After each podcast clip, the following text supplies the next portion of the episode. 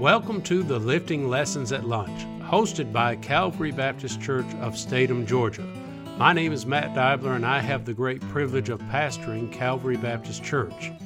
This podcast can be heard every Monday through Friday at 12 o'clock. And now, here is our speaker for today. Well, good afternoon, folks, and welcome into today's Lifting Lessons at Lunch. We are glad to be back. We are on in chapter 2 of Philippians. We had an awesome day in church yesterday and uh, looking forward to a good week. And we are in chapter 2 in verse number 9 where it says, Wherefore God hath also highly exalted him and given him a name which is above every name, that at the name of Jesus every knee should bow of things in heaven things in earth and things under the earth, and that every tongue should confess that Jesus Christ is Lord to the glory of God the Father. As we look at this, we probably are going to divide this up here uh, today and tomorrow. Uh, so much there. Uh, as I was reading, uh, James uh, Vernon McGee calls these verses, there's seven steps upward. And I'm using the verses, but I uh, kind of changed it around a little bit. And so we're going to look at, first thing we're going to look at is the where it says in the verse there that he is a, he is the exalted Christ. God hath highly exalted him. He's lifted up. He is the exalted one. There's no name like his name. He is the exalted Christ. He is the exalted one. He is lifted up. He is exalted above. His name is above every name. There's no name like the name of Christ. And we're going to look at this and we're going to see this how his name is lifted up and we're going to look at the name of Christ. We're going to look at his name.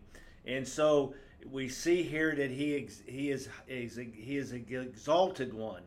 His name is above all names. And then we're going to look at the second thing I want the verse part of the verse is the fact that he's exalted. He's exalted him, but he says he's a name above all names. So he's his name he's exalted, but his name is above every name in verse 9 there, given him a name above every name. The name above all names. There have been some great names through history. There's been many great names. As we look through, there's been great people, great names that we we would know by listening to their name. But this is a name above all names.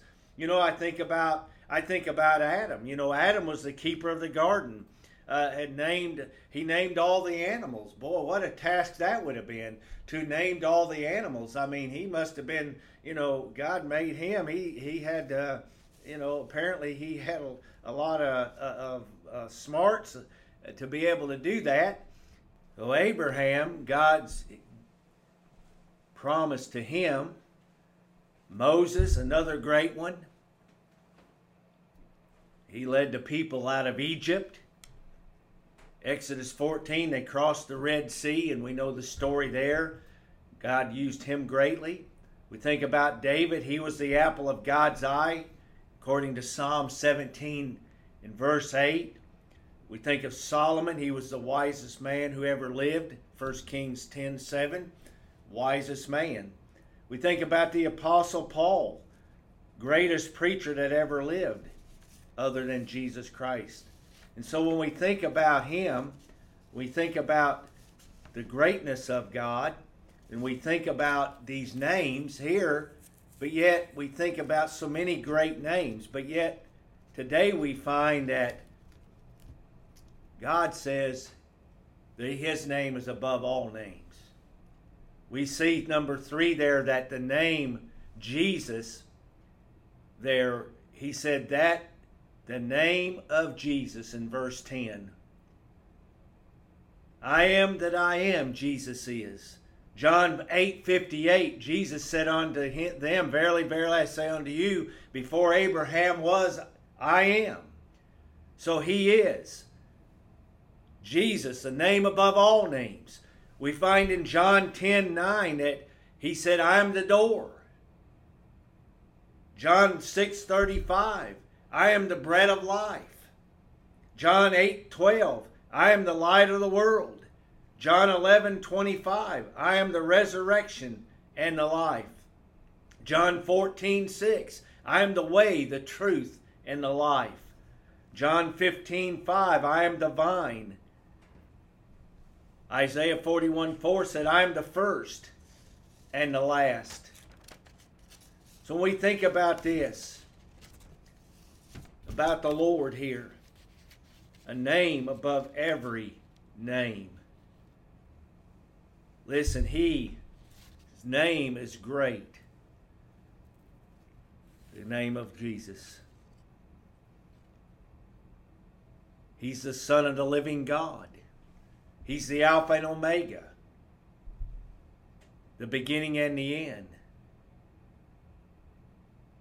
He's the Son of the living God, as Peter said. He's in the midst. He's the rose of Sharon. He's the lily of the valley. He is the Savior of the world. He is holy. He is He loves us. He came to us to give us life and give it more abundantly. He is the glory of God. He's the hope of glory. Colossians 1:27 says, "Christ in you, the hope of glory." 2 Corinthians 12:9 says he his grace is sufficient.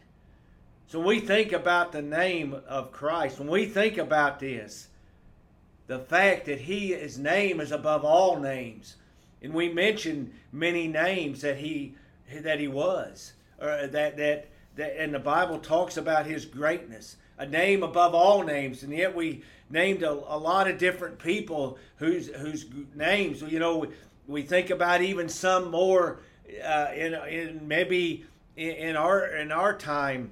Uh, you know, we think about the founding fathers, great men that they were. Think about Benjamin Franklin. Thomas Edison, Alexander Bell. I mean, men who invented great things. Think about great preachers of old and missionaries. But yet, God said his name is above all names. Oh, what a great thought. His name is above all names. You know, you think about Spurgeon and Moody. Think about people like uh, Billy Graham and Adrian Rogers, and you think about missionaries like William Carey and Hudson Taylor and Jim Elliot, Bob Hughes, so many great men. But yet, when we think about them, there's no name that compares to his name. His name is above all names. Listen, what a glorious name that he is. Listen, as we continue on, we're going to see we're going to see as we get in tomorrow, we're going to get see because of that name. We see the name, it's exalted, it's a name above all names. But because of that name, we're going to see what the other verses there say. And so we're going to leave it right there today.